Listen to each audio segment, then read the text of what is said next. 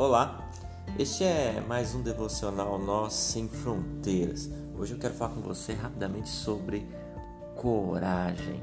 Em Josué, no capítulo 1, versículo 9, Deus fala para Josué: Josué, ser forte e corajoso. Quantas pessoas não fazem a vontade de Deus porque tem medo do que pode acontecer? Tem medo de perder bens materiais, tem medo de perder tempo, tem medo de perder os prazeres dessa vida e às vezes tem medo até mesmo de perder as amizades, os amigos ou a influência que detinha. Enfim, para viver o evangelho tem que ter muita coragem. Segundo Timóteo, Paulo ensina o seguinte: pois Deus não nos deu espírito de covardia. Deus não trabalha com covardes. Você sabia disso? Para se ter uma vida vitoriosa e ver o propósito de Deus se cumprir, é necessário ser corajoso.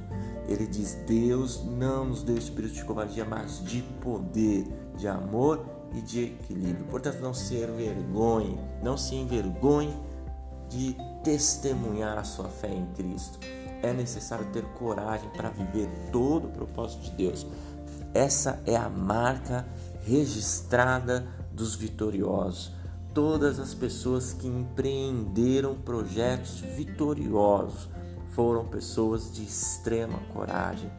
Quem escreve as histórias nos livros são os corajosos, não os covardes. Só quem escreve história é quem tem coragem para vivê-las.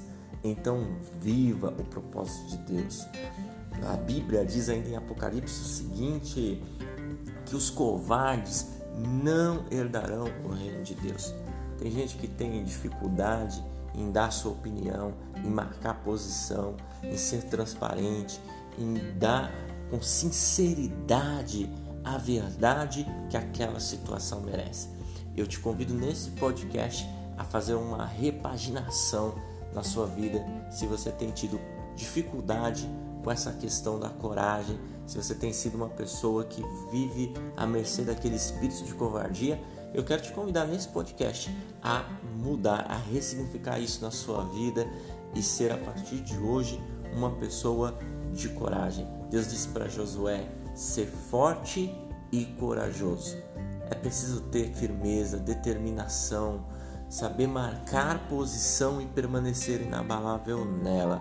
Somente os corajosos vão ser pessoas capazes de escrever suas histórias. Covardes não escrevem histórias, vivem para ler a história dos outros.